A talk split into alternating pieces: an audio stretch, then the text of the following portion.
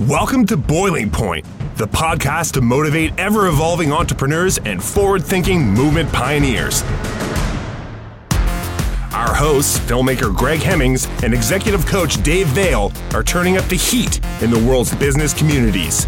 Our interviews with entrepreneurs, thought leaders, and movement makers are raising the temperature of inspiration. Live from the hottest studio in this quadrant of the universe, here are Dave and Greg. Dave Vale, we are we're back at the Boiling Point. We are. How you doing, man? Very well.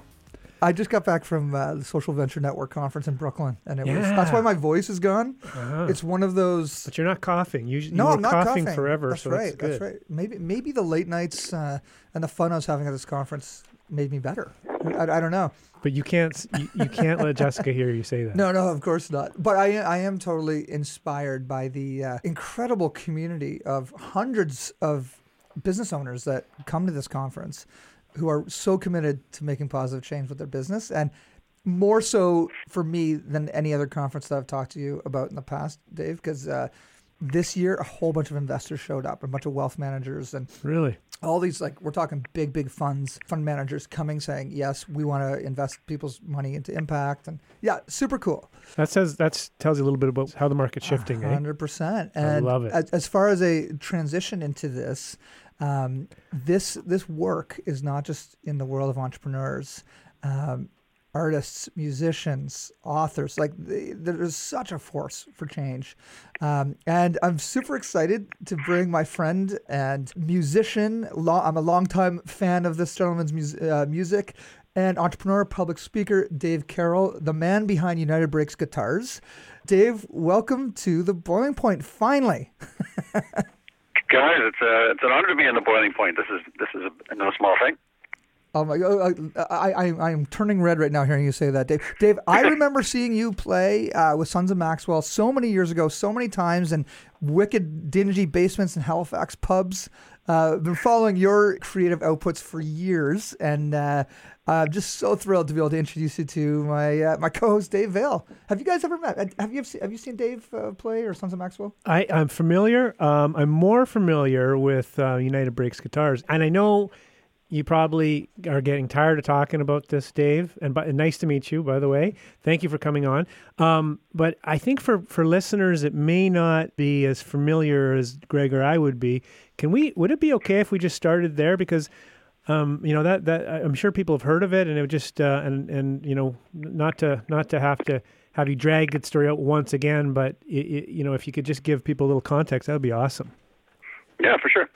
So yeah, it's a pleasure to be here. Nice to meet you, Dave. Um, so I started playing music with my brother Don back in the late '80s, before the internet, and uh, we were going to Carleton University. We entered the little talent contest and found out that uh, we had just enough talent to get just a little bit of money to play uh, professionally, and so we jumped on that. And uh, 20 years later, just about, we we had carved out a, a niche for ourselves and managed to be wildly successful in the music business by uh, just being able to make enough money to do that. So um, that's success, isn't it? it sure is. It is. That's a that's And, a, uh, that's a marker for sure. So we ended up uh, playing a showcase, and someone from the University of Nebraska saw us play it. They said, "Would you like to come to Nebraska?" And so Don and I and two other players with us, uh, Mike Hiltz and John Park Wheeler, jumped on a United Airlines plane in 2008 to go to do that gig for about a week. And uh, when we landed in Chicago to deplane, somebody on on the plane across the aisle looked out the window and saw uh, baggage handlers throwing our guitars. And at that point, uh, I didn't know anything was broken, just mishandled. But it turned out that my Taylor guitar that I bought for $3,500, when I didn't have $3,500, was really badly damaged. And uh, I stayed on United to get them to take some sort of responsibility for what ended up being a broken guitar. And they didn't want to do that. And uh, after nine months of trying, they said that I didn't open a claim within 24 hours. And so that meant they didn't have to do anything according to their own standards. And at that point, given the option to do nothing or something else, I chose my something else. And as a musician, that was to get creative. And I thought there's this new thing called YouTube out there. What if I were to make a music video or three with my friends? If I could get my friends involved, could we make a music video that people might want to watch? And I would just share this story in a trilogy. And I posted the first one on in July of 2009, and it uh, social media was just just getting started at, at the time. And when people would refer to YouTube as the place where you watch people uh, show their cats flushing a toilet, I guess there was something unique uh, using using the video to tell a social statement, and uh, and it really took off. It went viral immediately, and so ever since it's kind of been grandfathered as one of the early early adopters of social media to to embed a message. Well, just for listeners that are familiar with it, they might not be familiar with this stat, but I'm just reading that it's been seen by 150 million people worldwide. Is that like that's that's incredible? Yeah, in, in terms of the impressions, uh, well over that now, I think. But uh, YouTube, it's it's got 18 million views, and uh, and it changed my life, and it had all these other effects, and it because it dropped United stock by 10 percent. What? I didn't know that part. Or, Holy, sorry, yeah, sorry to interrupt. Keep going. That's amazing. yeah, so it, it it ended up uh, in in the summer of 2009 and into September. It, uh, it BBC and The Economist were the first to report that it dropped United Airlines stock by 180 million dollars, and that sent ripples across the world. What? And it showed that one customer could affect the profitability of one of the world's biggest brands if you don't try and take care of them. And so that's that's the main reason that I'm still on the speaker circuit talking about it because I've taken uh, that credibility building stat, I guess, and and found other insights in it in the story. But yeah, it's been pretty transformative for me. In your opinion, what made this such a compelling story for folks? I mean, I'm guessing there's a blend of, but what are the ingredients that you know, as you kind of reflect on it, that make it so powerful and so interesting, and and you know, to the degree that it would, like a, a stock would actually drop as a result of one one person putting a you know, with a with you know a team putting Fighting for the put, little guy. Yeah, like what what what's your what's your theory on that? Well, initially I had in the first couple of weeks, people were curious saying why did why did it go viral, and I thought because it was I used humor, and uh, if you look at the video, it's pretty campy, but uh, the camera, the director of photography, Steve Richard, and Lara Cassidy are professionals, and and uh, the quality of the video and the audio, because of my friends helping out, was really high at a time when videos were pretty crappy at the time and they were pretty shaky or bad audio. And so the standard for United Breaks guitars in 2009 was pretty high. Uh, the campiness was all on the on the front side of the camera, but. Uh, and, and so that was one thing. But it, over the years, though, a lot of people have done a lot of studying on this, and and the knee-jerk reaction. People love to watch a fight, and so they it was presented as a fight between the small guy and the big guy, and that def- definitely drew a crowd. But I think what made the video so enduring and so enjoyable was the fact that it was used. I used humor, and I, it wasn't angry and vengeful. And then ultimately, what I, I think became an insight into this over the last few years is that the video was successful because human beings across the world are fundamentally connected with one another. And people in China who couldn't really speak English were emailing me to say, basically, as best they could, that they got the message. People in different cultures were getting the same message and they were inspired in it. And it reminded me that we're really connected with everybody. Well, there, and there's a David and Goliath type totally. of narrative, right? Totally. That I think that we can't deny here as well. Oh yeah, and and the media loved that I'm a Dave, so they yeah. can say the David and Goliath metaphor all the time, right? I love it. Now, Dave, let, us stay within uh, uh, the aviation world for a second. When we think about the more uh, in tune with their clients, uh, airlines like uh, uh, Southwest, for example, um, Virgin, amongst others, how much influence do you think your video had on impacting the way they deliver service? I, I never even thought of that in, in, in regards to United Breaks Guitars, but it, this must have been a signal to the whole industry. It was, and and uh, it, it was funny actually when the when the video went viral. The two people or the two groups that were least interested in engaging me to to do things were the airlines and the music industry. The music industry didn't see it really as a valid thing because no one was using YouTube at the time, and no, no one was really monetizing it. and then the airline industry, uh, they all knew the story, they all talked about it, but uh, I've spoken at very relatively few airline events, and it's almost like uh, sort of like the blue wall of silence that they acknowledge what went on, but they might not want to engage me personally, but they can't deny what did happen. So uh, I hear all the time from people that have had uh, problems with their guitars or luggage or, or internally, and my name gets brought up, or the more United Breaks guitars than my name, and as the as the case studies to be cautious of that things can go off the rails if you don't uh, apologize. And one of the biggest compliments I think the video got was from a Columbia University professor who says that the multi-billion-dollar social media monitoring industry uh, was partially uh, started through United Breaks Guitars. Oh my gosh, man! Like you're, you're going to be uh, engraven in history in the Wikipedia's uh, from, from this point forward. now, uh, going back to what Dave said uh, a few minutes ago and, and, how you responded, as far as our assumption that oh my gosh, you you personally must be sick and tired of telling the story. Your response was, well, it's still making impact. Um, let's talk about that for a second because um, even though it's made hundreds, uh, you know, uh, probably hundreds of millions of impressions at this point, and and the impacts have, have been so wide. There's still so many, so many people that have not been connected to it, which means it, it can still make impact. And I love that because I'm in that position all the time, specifically with my films. Uh, like Millennial Dream, for example, I have screened that thing so many times in front of so many people in so many cities that I don't want to see that movie again.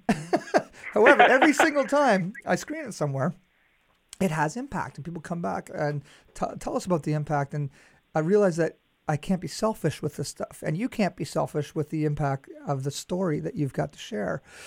Let's talk about that a little bit. How other entrepreneurs can kind of see their world in, you know, being inspired by the events that you went through.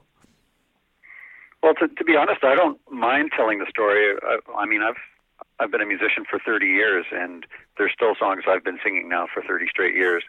And uh, some of them uh, uh, I'd rather not sing, but some I still I still like. And one of the best pieces of advice that I got, uh, not personally, but by watching, but was with Tony Bennett, and he was talking about how somebody had said, "Do you get tired of singing I Left My Heart in San Francisco?"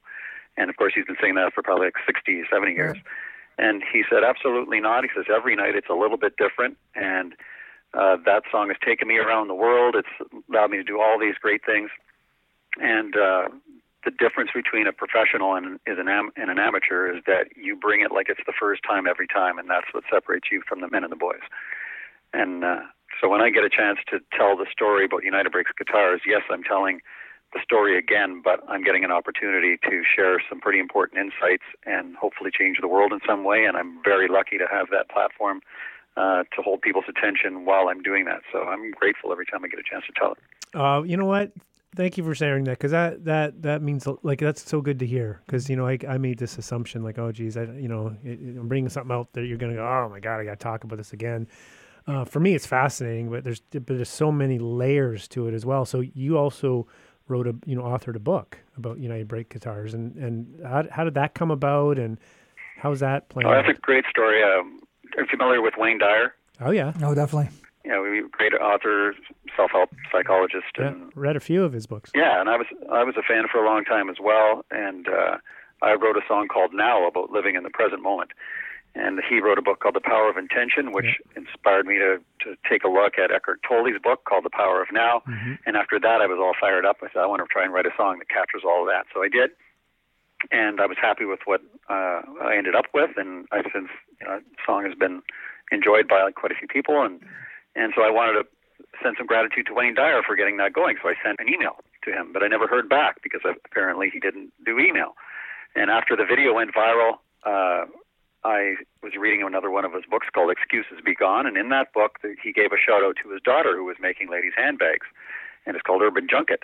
And so I said, well, I want to send a, thank, a thank you for the Now song. I'll send it to her because everybody who's starting a business, a young entrepreneur, answers everyone's emails, as we know. And so I sent her an email and said, I'm a fan of your dad's. He inspired the song called Now. Uh, could you send it to him, please? And I also wrote this thing called United Breaks Guitars you might want to check out. And she wrote back, she says, Oh my God, United Breaks Guitars. I live in San Diego, right by El Cajon, where they make the guitars, and I love that story. I'll, I'll see my dad in two weeks, and I'll give him your song now. and uh, and two weeks later, she writes back, and he had nothing to say at that time about the song now.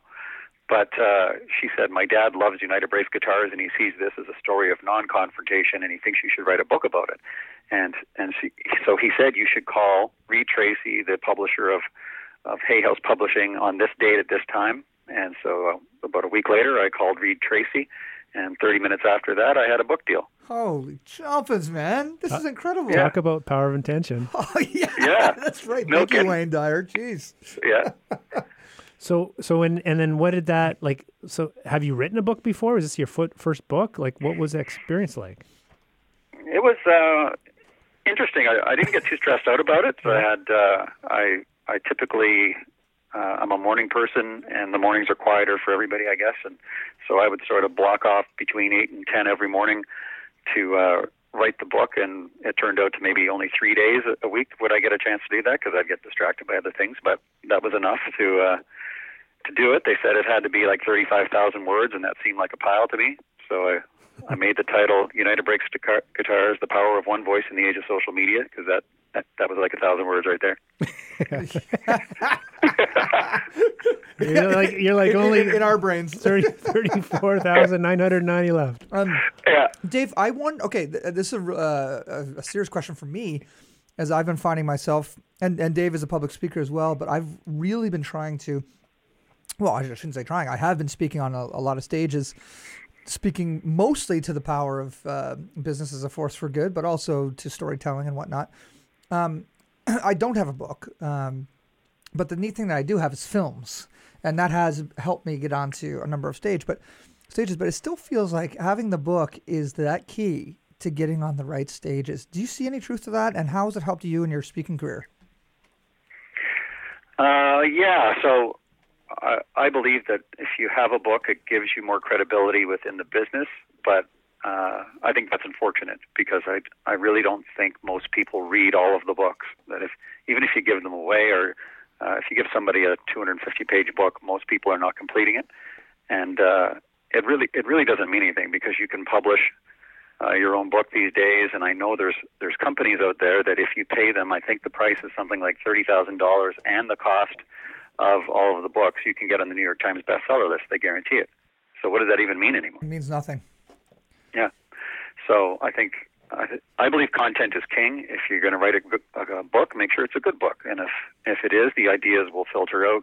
It, and a book is just really a different delivery device for information. You can do it orally or with films or with books, but but yeah, I think we're still at a time when when having a book gives you a foot up. Yeah, and by that, I think I've got speaking gigs just because I had a book. Uh, but it doesn't mean that they ever read any of it. I don't know if they did. Did the did the process of of taking the time, you know, those three mornings a week, you know, right, getting your thirty five thousand words down, having it edited, and kind of probably going back at it again, did that? Did you find the process help shape the story in your own mind, or maybe even how you see it, or you know, and and and you know, the topic? Yeah, that's a good question. I, I found that it really centered me and helped me get clear on how I wanted to say it. Uh, I'm a big believer in storytelling, so I had to choose which which stories would serve the overall story the most. It'd be like editing a film, I imagine. And uh, you can only put so many things in, and there's a certain flow to it, and timing, and and uh, positioning of and how you say it. It's uh, it was a real education, and I had I had a good editor, and uh, she really uh, taught me a few things about segues and getting from one chapter to another, and so yeah, I, I really like the experience. Speaking of segues, you were talking. Just so you know, Dave, you're talking to Greg Hemmings. One, the I call him the Segway master. Like, but, he but, will, I, but I don't he, drive one. He will. Yeah, he doesn't drive a Segway, but he, man, the guy can segue any introduction. I'm like, how is he going to segue us into the next guest we have? And bam, he does it. So, so he, he could, you could actually speak on that, Greg. Just making segues, yes. and it could be a picture of Gob from Arrested Development going down down the street in front of the banana stand in a Segway. um, um, Dave, uh, I've got an interesting question. The, or at least I think it's an interesting question. Sorry, I'm gonna start laughing. Anyway, um, the your ability to write songs must have been quite a natural uh, asset for writing a book. What have you found in after writing a book uh, in a way that has uh, impacted your uh, your songwriting? Uh, that's a good question. Um, I think with songwriting, it's all about economy, and you really have a you have to really edit yourself down. You've got a really limited amount of time, and I found I thought at, first a book would be like that too, but you do have to be more economical, and uh, it just it reminded me that there's always a better way to say something. There's a, there's always a different way to pare it down, and uh, uh, I'm dealing with with uh, you guys right now as as we uh, are talking about maybe doing an animation with with uh, your company, eh, Greg? Yeah, that's right, which is and super exciting. and I, I wrote a little script, uh, and it's a little longer than it needs to be. And to me, it seemed like that's just the right length, but it's going to have to get tighter, and and uh, that's just part of the process. You know, I'd be curious about your opinion on this, Dave. Is like, um, you know, so social media has so much, you know, power for good, right? As you as you've exercised, and then you know, it also can amplify voices, like you said, on the extremes. And well, just like in, in Myanmar right now, Facebook coming out today saying that they acknowledge full on that the violence against the Rohingya was amplified like a millionfold because of Facebook.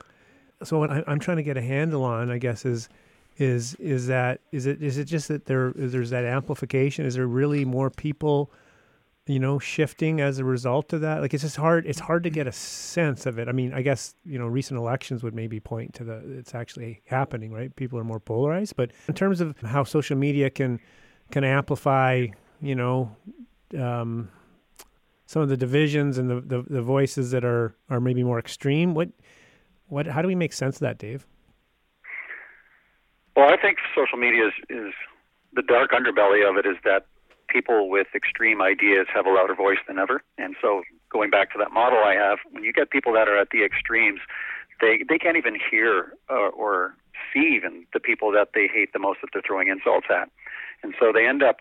Imagine if, if you had an extreme left or right throwing at the opposite extreme insults and hurling these these labels they they'll never reach them, but they'll arc over and they'll just land just to the left or the right of whatever side uh, they're against, and that will hit the base of the people that have more in common with the people that just just across the other side. But when the wall, as it is right now, you are either left or right. You cannot come over and and and uh, be part of the other side in any way. Uh, just like refugees being shelled by artillery, they can only run away as they should in one direction, and so they end up going more to the extreme and they're hanging out with people they would never ever normally hang out with and then as their only friends are hanging around together some of them start the extremists start to actually make some sense. And people are tired of of being insulted and labeled so they dig in against the other side and that's where I think you see the polarization coming in. If we if we had more as a friend of mine said air that there's not enough air at the extremes there's not enough appreciation inclusion or respect and if we had those three things, you could still stay close to the center, still have your strong beliefs about something, but still have appreciation and inclusion and respect of people on the other side without having to leave the center. And so I'm hoping that uh, maybe we can come back to some sort of sanity like that. As you're speaking, I, I think about the number of stories that I've heard on both sides uh, of the wall in Gaza with the, the, the Palestinians and the Israelis, where so many civilians who all of this this war, this historic political religious war, is so out of their control, and so many different uh, touching stories where um, uh, families from both sides have uh, been involved in helping the other. Kind of it fits to your illustration that you just talked about, where the government and the status quo and the the other forces are kind of those extremes that are that are wanting to eliminate each other, but the forces in the middle are the people, the, the innocent civilians, who, yes, come from a different cultural and spiritual and religious background, sure, but uh, if everything was reset, would most likely have an incredibly uh, respectful relationship. Um, so that's a really neat illustration. Uh, that you know, the the far ends of that story are the the, the government structures and and uh, a historic story that has never been reset. So thanks, thanks for that, Dave. That was a really neat, uh, neat way to look at that. Well, I, I believe in in what I call compassionate design, which would be instilling compassion as a cornerstone part of the DNA of your organization or uh, the way you see the world. And we spend a lot of money on, say, the military-industrial complex, but uh, in the Middle East, in terms of Israel, it's a great example of what could be if if people just decided instead of putting all that money into into the military, what if we put it all into something like uh, water desalination? If you could take masses of, of salt water, desalinate it, and send it to places that didn't have uh, arable land, say in a desert, uh, you'd be in really great shape. And it turns out that Israel is the world's leader in water desalination, and they're in the desert, and they're a net exporter of food. Right next to them is Iran, who's got one of the most serious water crisis in the world right now, where 50 million people could be displaced, and they're on the ro- road to getting nuclear weapons. So uh, Israel and Iran have this basis uh, where they could be compassionate and see themselves in each other, come together on something that could be a trillion dollar industry in the world, but uh, you got to want to do it first. You have to see yourself in the other people and have that motivation. That is an incredible way of looking at it, and, and, knowing full well that Israel is a, a global hub of innovation as well. Like they, they've got everything that it would take to do something like that, except for the political will. So, right, and what, yeah. what most people don't know is that in the 1960s, during the Shah era, the Israel and Iran were working together on water um, water issues, and it was very undercover, and they didn't advertise it, but uh, they have a basis for that already, and it was it was working, but uh, then it got turned upside down. And uh, you know, just one, one one last point on that too is when we look at um, extremism, um, which uh, of course uh, oftentimes can lead to terrorism and uh, other such activities. You know, people who are displaced are at a very high uh, danger of being pulled into what looks like a safe uh, a, a, safe place to be. Just like what you said, when you're pushed to the far far extremes, things start to make sense. You know, because you're you're getting one story, one rock being thrown at you. So, looking at world peace, wouldn't that be amazing to allow people not to be displaced by reducing war, um, eliminating war, uh, bringing food, water into these places. Um, that's incredible. That's a really. Yeah, great, I think the I think the answer going forward is the individual responsibility we have is to fight the urge to move to the extremes, and so thing I came up with is take the take the hit, not the bait. When you're being insulted or being labeled, and you have that sense of urgency to go towards people that will not judge you that way, maybe uh, don't be so quick to do that. Don't let your ego get in the way, and try and see yourself in the other people, and and uh, stay closer to the center because that's the only place you're going to be able to hear or see yourself in other people. You have to be able to see them or hear them. And it's you know, and it's um, it's that's a hard thing to do, you know. And, oh yeah, it's not easy at all. And and I I you know I t- I totally agree with you, and it's just so interesting to see. uh, and I like the idea of you know exercising compassion but it's you know i have a belief around compassion for myself anyways is it's like any other muscle you need to exercise on a regular basis and yep. I, I, remember reading a book i think it was dalai lama the art of happiness maybe was um, anyways in one of his suggestions is you know develop compassion and to practice compassion you know start with someone who you may feel neutral about you know and i thought wasn't that interesting right not someone you, you hate or love but someone you know and it was like oh, like it, it really really requires. it was like so. I, I thought of someone I, I worked was on. It, was it me? No, I love you, man. I love you.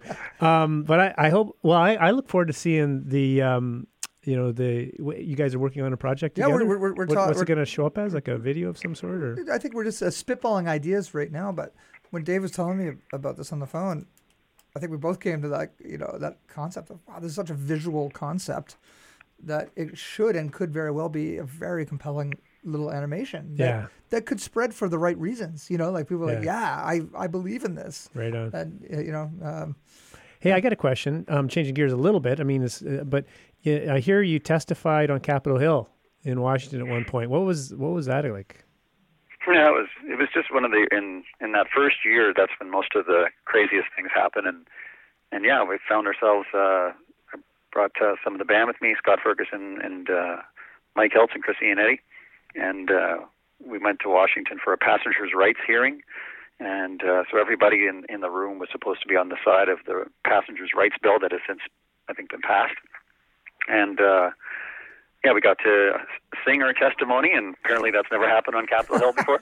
really? And so all yeah, this, is this where like all the senators sitting around in that kind of oval table and? yeah, it was a uh, it was a, like a bunch of sen- senators. Senator Barbara Boxer was there. She was the highest profile um, one that I remember, and and I got to you know we sang the testimony, and then I got to go on the panel and, and just talk a little bit. What was the reaction? Were, like, were, they sitting stone faced, or were they kind of you know tapping their shoes, or what? Like what was how were they? Yeah, it's, it's, one of those things that the video has been one of those things that it's in such a, a middle ground position that everyone can enjoy and sort of chuckle at it. So it, it seems that even still, it's one of those things that people uh, sort of just sit up and and enjoy. No, Dave, and, uh, it- and you got to it's be a great honest. position to actually talk after that. You, you, you got to be honest. Um, tell me, did you actually throw up a big sociable at the end of the song? At the same here.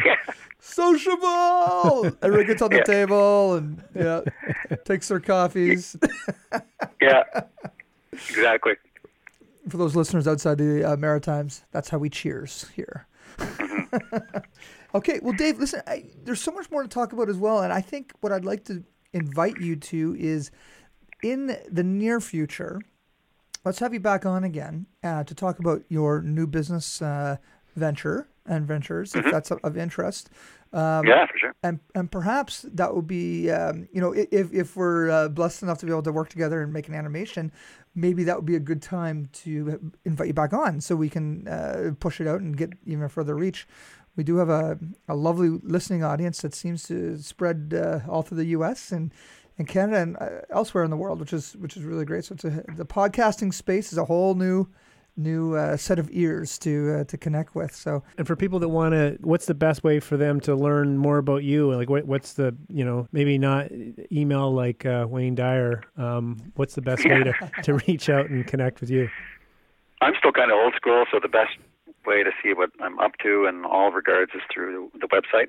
So davecarrollmusic.com. You have to say the music part, or you, you get a different Dave Carroll in uh, in England. Okay.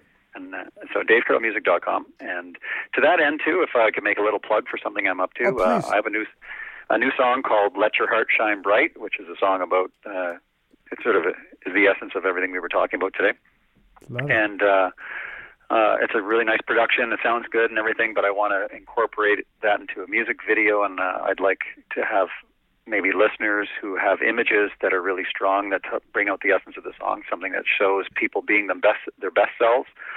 Uh, to if they want to be in the video, send me the submit it, and they can go to letyourheartshinebright.com Cool. and uh, I will put as many of the images into the into the video as possible. And then also, I'd like to curate the story behind the stories that people send because that's often more impactful than just the image. So if somebody sees the video in the or and sees their a picture in the video, they, they think where is that coming from or who what's the story behind that? They can go to the website and, and read up on it. And the idea is just to fill people's day with a, a few extra minutes of goodness rather than negativity. And it is a beautiful song, Dave. I love it. Like it's as you mentioned it, the song went right into my head because the melody is is fantastic. And Dave, I uh, I submitted a, f- a- a- a few videos as well. Yeah. Um, hopefully they worked out for you, uh, Dave. Uh, I'd be excited to see them uh, in the video if you choose.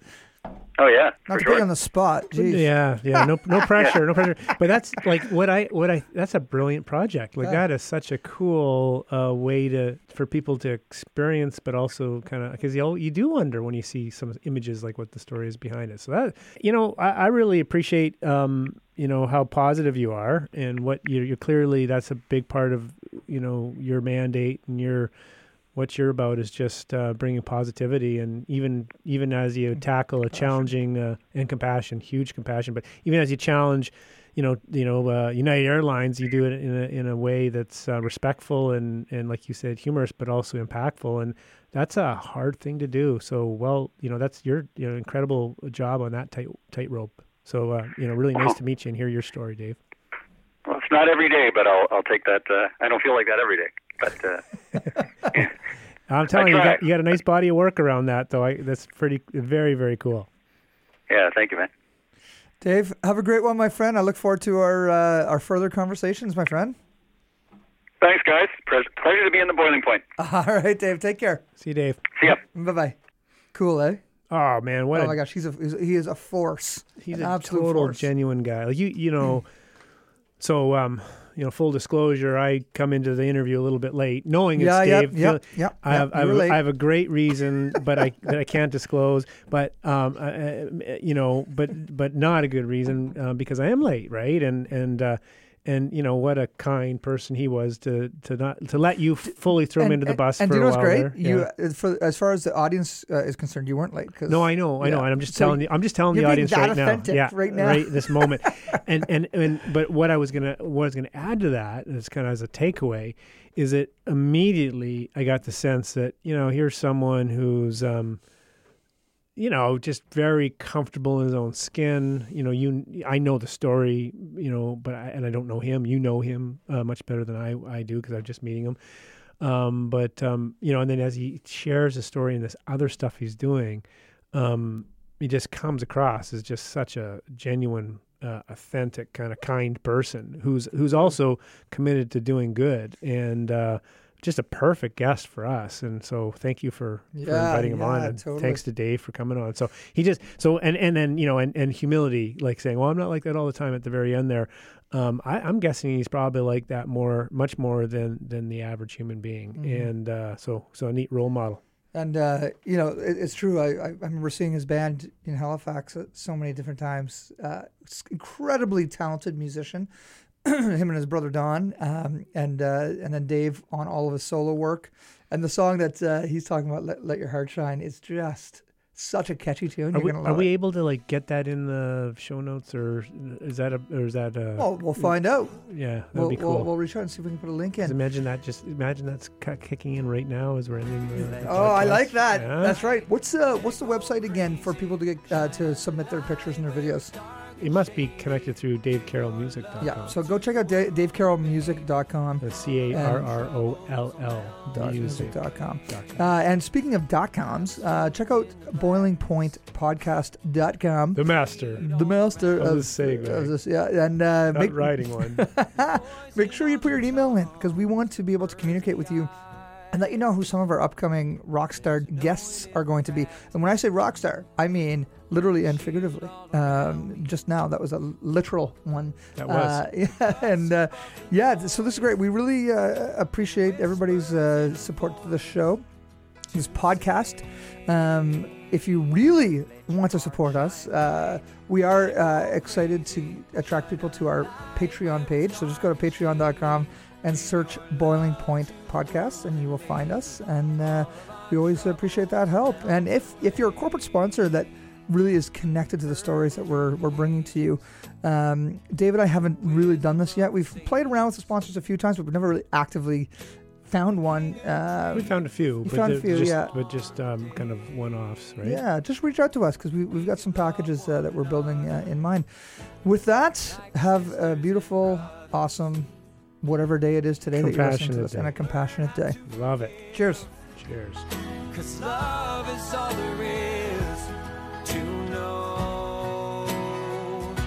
Let your heart shine bright, let it go crazy. Shine a light where it's dark and shady. Give your love to the world and maybe.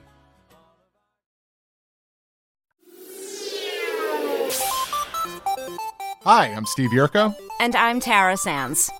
Now available from Maji Media is our new podcast, Four Kids Flashback.